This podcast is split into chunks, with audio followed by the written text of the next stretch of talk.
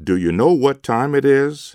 It's that time again with Cindy Gurn, who has the latest news about employment trends, current opportunities, and innovative strategies for managing a career on WERA 96.7 FM in Arlington, Virginia.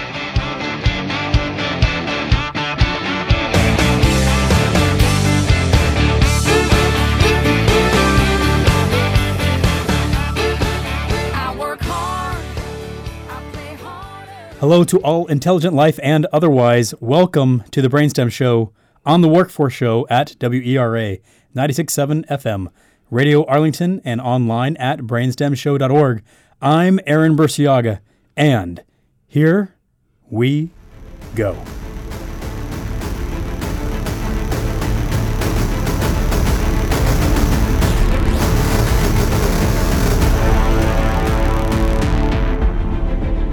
This is the Brainstem Show. You've tuned in because the game has changed in schoolhouses, on playing fields, in boardrooms, and on battlefields.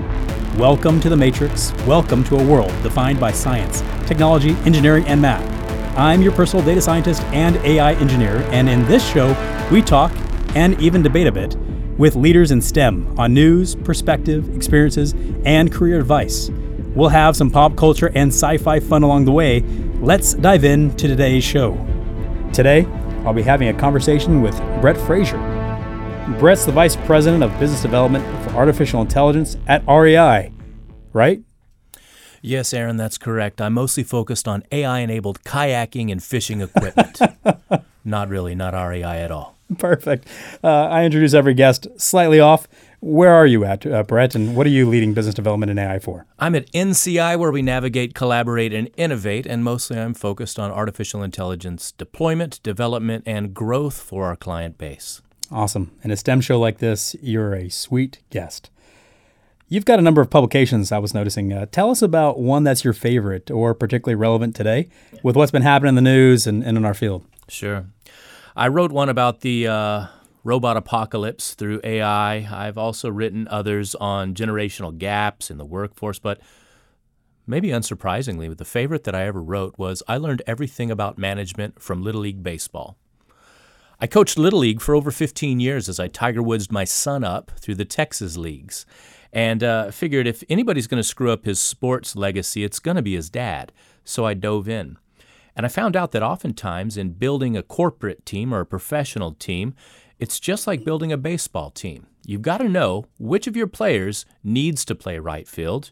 You've got to know who needs to be on the mound and when. And you've also got to have a really good general on the field called a catcher. And of course, who can hit really well and who might need some help.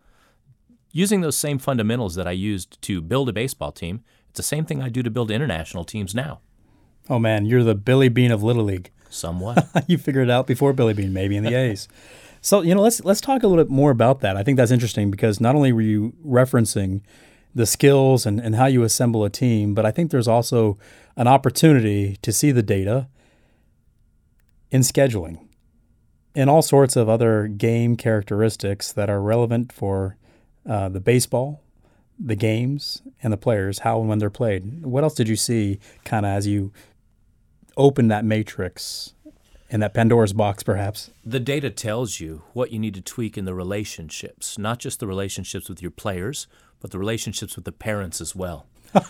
it's the psychology in the boardroom that can be also used on the playing field. I had a, a, very good assistant coach named Tim Hyatt. He was somewhat my psychologist on the field. And Tim's best thing was basically helping kids that needed to cry because you never want to cry on the field, but sometimes you really need to, especially when you strike out, especially when you get out after hitting a triple and getting tagged out at third. That hurts a 10 to 12 year old boy. So Tim would take him over by the side and say, You know what? You did well. At least you get to get up to bat again, just like in the corporate world. Now, the relationships with the parents are much like relationships in managing your manager. You've got to realize that even though their son's playing their heart out, or their daughter might be playing their heart out, uh, they're never going to be a professional ball player. There's 785 out of all 15 billion of us here in the U.S. that actually get to be a, a, a, baseball player.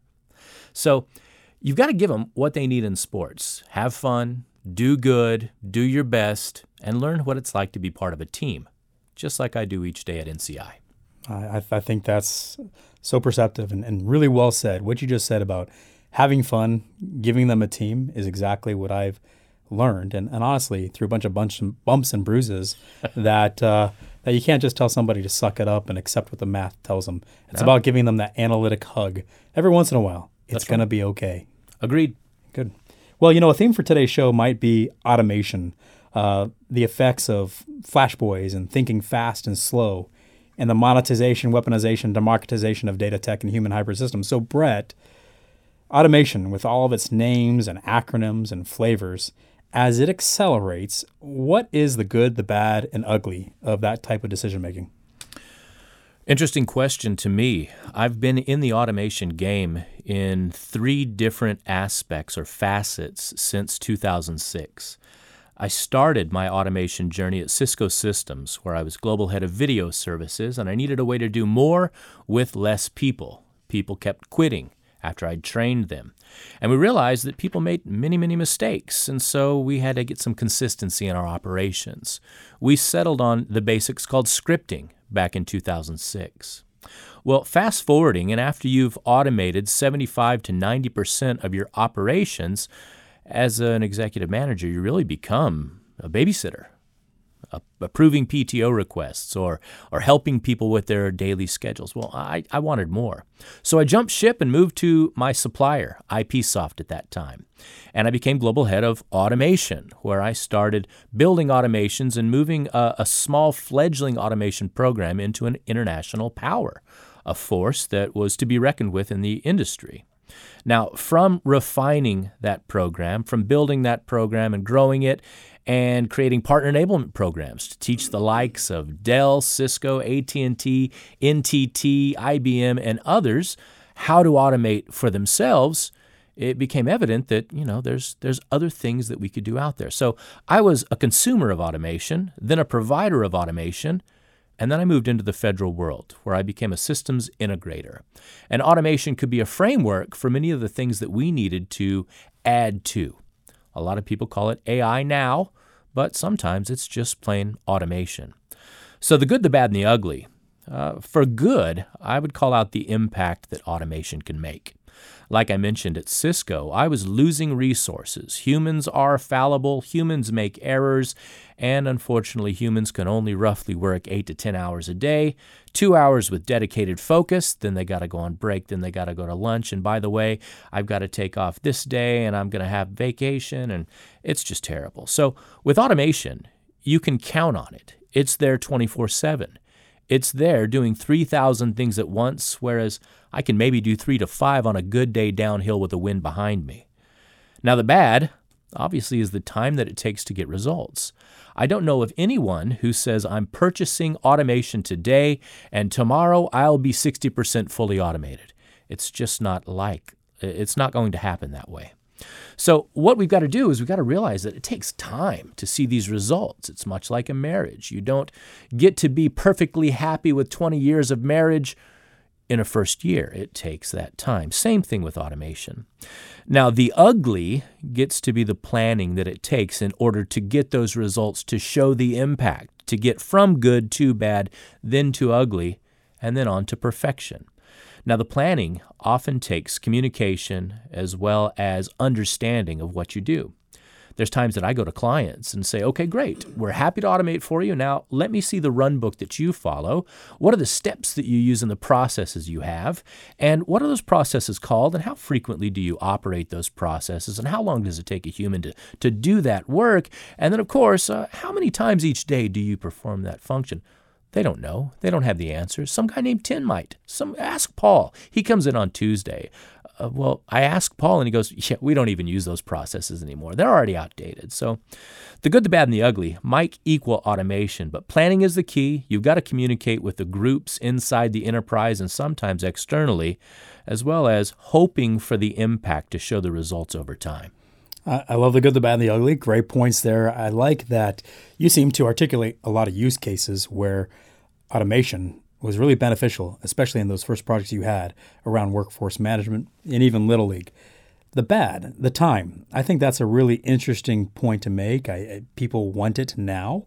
uh, there's a lot of the instant gratification of the generation in business today.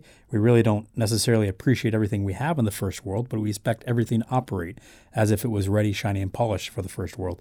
Tell me a little bit about the time and how have you managed both your clients' expectations and how do you manage your team's aspirations in terms of that? What what kind of benchmarks or yardsticks do you put in the ground to get everyone to believe that there is going to be a pot of gold at the end of the rainbow? They just need to be patient. Ha. Uh, I've got many lessons learned there regarding client expectations and uh, team buy in. So, the greatest thing that I can always go back to is my first foray into automation, and that's at Cisco. Client expectations, I was the client. And when the supplier came to me and said, Yes, we can automate for you, what do you need automated? Well, I don't know. what can you automate? It's sort of that where's my Chinese restaurant menu of options I can choose from? Let me point at, at what I what I can buy. But it's not the way automation works. You have to understand what you need to do before you start planning to do it.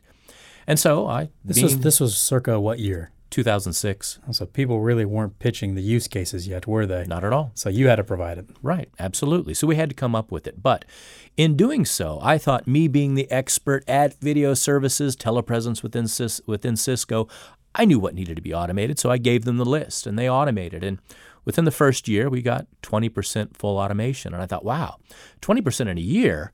So to be 100%, it's going to take me five more years. And, and they said, no, that's not the way it works. It's a, a declining increase curve over time. You might have 20% to start off with, but we could have done 40. I said, What do you mean 40? Because my time machine wasn't working at that point. I couldn't go back to the start. I thought, Oh no, I've now lost momentum. Well, what do you mean? And so they said, well, perhaps we could focus on more triage aspects or back end data manipulation, perhaps diagnostic work through scanning a syslog and finding keywords to help engineers troubleshoot better. And I said, no, no, no, no, no. Let's let's just do exactly what's on my list next. You know, yeah. creating my pipeline. And so they did. And the next year, we got up to 30% automation. Now, here I am two years into so you only got 10% it. gain That's in the second year? Yes, yes, yes. And the reason being was because me, the client, I was in my own way. Once I realized that I should be very good at video services. And the automation provider should be very good at automation scoping, development, deployment, and management. I realized, you know what? Let me move out of the way and let the experts do what the experts do. And sure enough, that third year, we ramped up to 65% full automation within our high critical P1 and P2 instances. So 35% gain in year three. I think that's interesting for everyone to note. You went from uh, what was it? Uh, 25 to start, 25, 35, 35, into 65. 35. Yeah. Interesting because you got out of your way. That's right. Yes. The client expectations was I'm the expert. I know what you should automate. I'm the one that bought it. So automate what I tell you. And they did. And I failed. Now, once I moved out of the way and they started saying perhaps we could do systems upgrades, fully automated. Even though it wasn't one of the largest ticket generators, offloading the work that needed to be done so the humans could focus on more complex, more strategic, or more creative activities allowed major gains. I didn't think about what was going on in the background. I only knew what was on my desk at that moment. So I think you would probably agree that what you were doing year one and year two was a little bit of business evolution. But what you did year three and what you're telling the audience and what we should focus in on across STEM, it is science. It's about revolution. And transformation, yes. That's great. The Brainstem Show is brought to you by The Workforce Show, airing new programming every Monday and Thursday at 9 a.m. on WERA 96.7 FM. Tune in for The Brainstem Show and its affiliate programs on those days and time. Great points. Let's take a break right now on the show and have time for a segment we call Cue the Music, Charlie Nerd Combat. This is how it works. I'll pose you the question posing as your local friendly neighborhood skeptic. You'll have 90 seconds to respond. Our heroic skeptic, oftentimes ill advised, will respond over 15 seconds and you'll have 30 seconds for rebuttal. Make sense? Yes, it does. Okay, are you ready? Of course. Charlie. Round one. Fight! Automation missed its opportunity. Didn't it? Didn't it not sink deep enough with industry? AI is here. Automation needs to step aside, as in, let's disregard those bags of old software. Your response? I would call bull, Aaron. Uh, honestly, uh, there's multiple companies with massive offerings and uh, huge lumps of cash that they've been collecting, such as Automation Anywhere, UiPath, and Blue Prism, that would argue and uh, shoot you down on that one. Now, it's been interesting their evolution that they've made, considering they came out in roughly early 2000s to make it almost 20 years later, and be the force behind the frameworks for most Fortune 500 companies. So, RPA, it certainly hasn't moved to the wayside yet. It's not sort of an AI bursting into the door saying, move out of my way, RPA or automation. Automation is the framework that AI is built upon. So it definitely didn't miss its impact. It's made its impact within the industry because you can't have AI without it. Great. Major statement in 60 seconds or so. Okay, well, now I'll invite the uh, skeptic to respond. Skeptic says, Well, it seems like RPA is just a dumb form of AI. Isn't a isn't RPA just AI's dumb cousin? No, not at all. So with AI, you've got to replicate human function seeing, hearing, doing, hearing. I said hearing twice. Seeing, hearing, doing, acting, and learning, whereas RPA simply acts. It might collect data for analysis later, it might perform a task, but by no means does it speak, by no means does it learn. It simply does exactly what you tell it to do fight. Nice job. Well, you know, just to be clear for audience and for you, the views of that friendly neighborhood skeptic, oftentimes ill advised, do not represent the views or opinions of Aaron Burciaga. A few years ago, Brett, as we move on, the term automation emerged, just as that skeptic kind of brought to bear. Then, big data. Next, we talked about cloud computing, as you just shared, artificial intelligence was next, or is now. We seem to be hurtling towards quantum computing. IBM recently uh, announced the first commercially available quantum computer. All interesting, all good, all part of technology, innovation, and revolution. But, Brett, in the next three to five years, what do you think we will be talking about? What will be the conversations driving NCI's agenda? In three to five years regarding quantum computing, I don't see much practical business application, but five to 10 years, that may be a different story. Now, I see an evolution in the expected technologies and services. And what I mean by expected is right now we have segmented technologies. You must integrate one with the other.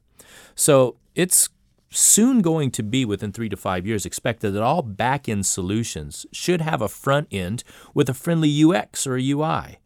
It's also expected that advanced analytics should come standard as part of any technical solution. Remember that question? Does it come with reporting? That we used to get asked back in the 90s and early 2000s?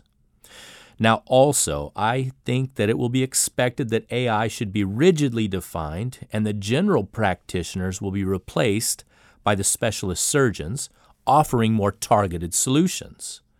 And then lastly, it should be expected that solutions will come with services to manage and support them.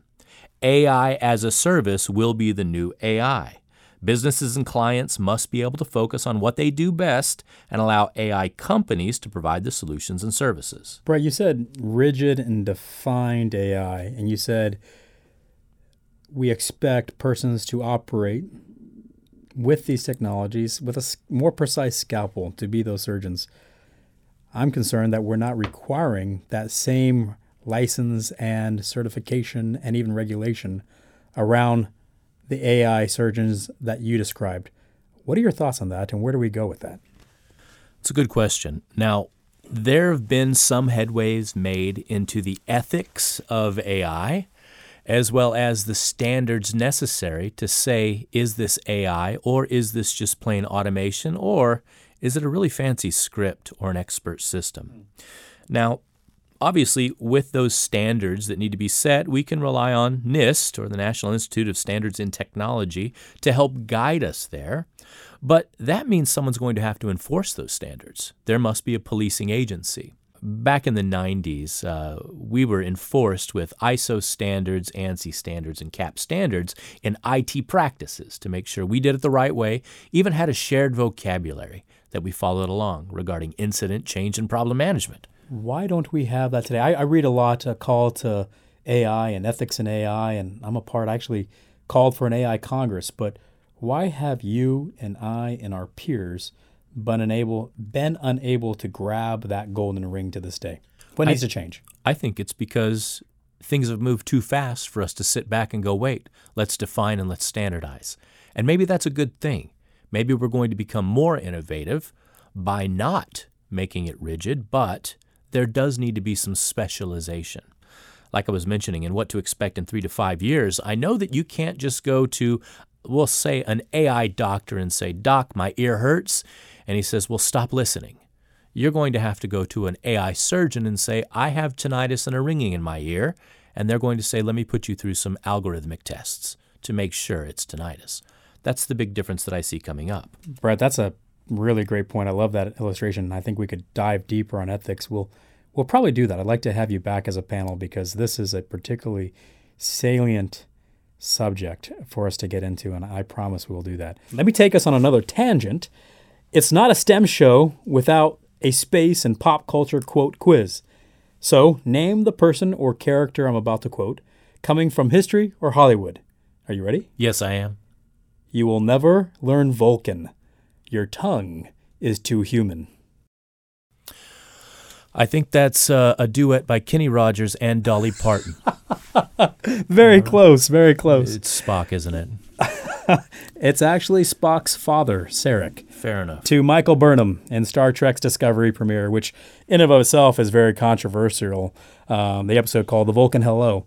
But let me go back to that, and I just don't share that uh, being a Trekkie. I share that because I think there is a little bit of nuance and opportunity for us to understand and appreciate that quote. Again, it was, You will never learn Vulcan, said a complete Vulcan to a human Vulcan hybrid. He said to her, Your tongue is too human. So, Brett, slow jam on that with me a little bit. What parallels does it have for our industry, not being just a cute sci fi quote? Why do we are why do we see ourselves in it? How could we see ourselves in it? I would counter that statement with a statement by uh, the Jedi Grandmaster Yoda. nice. There is no try, only do. So while he may never speak true Vulcan because he's half human, well, I'm 100% human, and I know that as long as we try, trying is part of doing. So thereby, perhaps we can get good enough at it. I myself am never going to be an AI expert at the upper echelon levels, but again, I keep climbing, I keep trying, I keep learning, I keep doing. So, while the technical side of me knows you just have to put it into practice, the human side of me wants to know what's the fun in that? Let's take leaps forward. Let's go beyond standard definition of AI and let's push those boundaries. Let's see what we can test within the ethical boundaries of ethical hacking and AI and see what can we do with that social media data. Uh, I want to make sure that we're ahead of others. I think that's a great response because you're right. Folks come to a lot of folks who wish to practice data science and say, you will never speak AI you are too operations researchy, or you will never speak AI. You are too much RPA. Well, guess what? Just like you said, sure. Grandmaster Yoda would say, there is doing in the trying. Yes. And so that's what the show's about. We bring Star Trek and Star Wars together. Yes, absolutely. now, the interesting thing is it takes a village to raise a child. So it in AI and in data science, you can't just think from a data science perspective. You've got to consider other perspectives at the table. What about the executives paying for that and the influencers hoping to grow that solution? You've got to consider them as well, just like the parents in the stands at a baseball field. Awesome. You know what? I was going to uh, ask you another question, but let's wrap up with this because I like how you kind of brought it full circle. I think our audience would appreciate hearing from you maybe one or two books that you've read recently that you would recommend. So, Brett, read any good books recently? Yes, I absolutely have. Reading is something that I spend at least an hour and a half doing every single day, typically from 5 to 6:30 each morning or at 8 to 9:30 at night, so please don't call me during those hours. But the first and foremost book that I've read recently that I absolutely enjoyed was The Most Human Human: What Artificial Intelligence Teaches Us About Being Alive by Brian Christian. Now, uh, I'm very interested in the early days of AI thought. Rene Descartes in 1637, Alan Turing in the 1950s, and everybody in between thinking, well, how can we make a machine that can convince us it's human? But in the most human human, how do you define human? And how do you prove that you're human? It's really interesting. It's, it's one thing for machines to trick humans, but what does that truly mean? So, what's more human than being human, and how do we define the most human among us? I like to think uh, where we are now compared to 10 years ago, humans see, say, hear, learn, and act, but machines now see through OCR or computer vision. They say through natural language processing or natural language generation. They hear using text to speech, classifiers, and neural nets for intent detection, and they learn by machine learning and deep learning, and of course, they act, as I've talked about, with RPA and automation.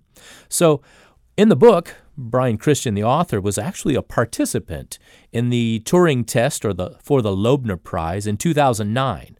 And his was he job, human? Yes, he was. And his job was to convince the judges that he is human. now, in a blind test, how would you prove that you're not a modern machine programmed to respond the way you do? How can we prove that we're not machines saying what we're saying now if all we had to rely on was texting back and forth? Well, I guess our audience will never be quite sure if Aaron Burciaga and Brett Fraser aren't actually AI developing a radio show. Mind blown. Well, folks, uh, thank you for listening to the show today. Brett, thank you for being a guest. Where can we find out more information about you, what you do? You're always welcome to look me up on LinkedIn. That's Brett Fraser, F R A S E R. And uh, go to brettfraser.com read more about my bio, some of my thought pieces, and you're always welcome to reach out and see how I can help. Awesome. Thanks again, Brett. Remember, the game has changed, so tune in next time. We'll have more guests with news, perspectives, ethics, aspirations in science, technology, engineering, and math. See you next time. Special thanks to WERA 96.7 FM, Charlie Ross, our audio engineer, Cindy Gurn, our producer. I'm Aaron Burciaga. The game has changed, so tune in again next time to The Brainstem Show.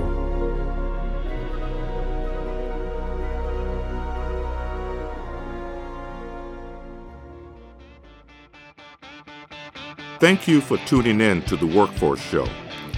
This interview and others can be found at WERA.FM or at CareerCentralOnline.com. Thank you for listening. Until the next time.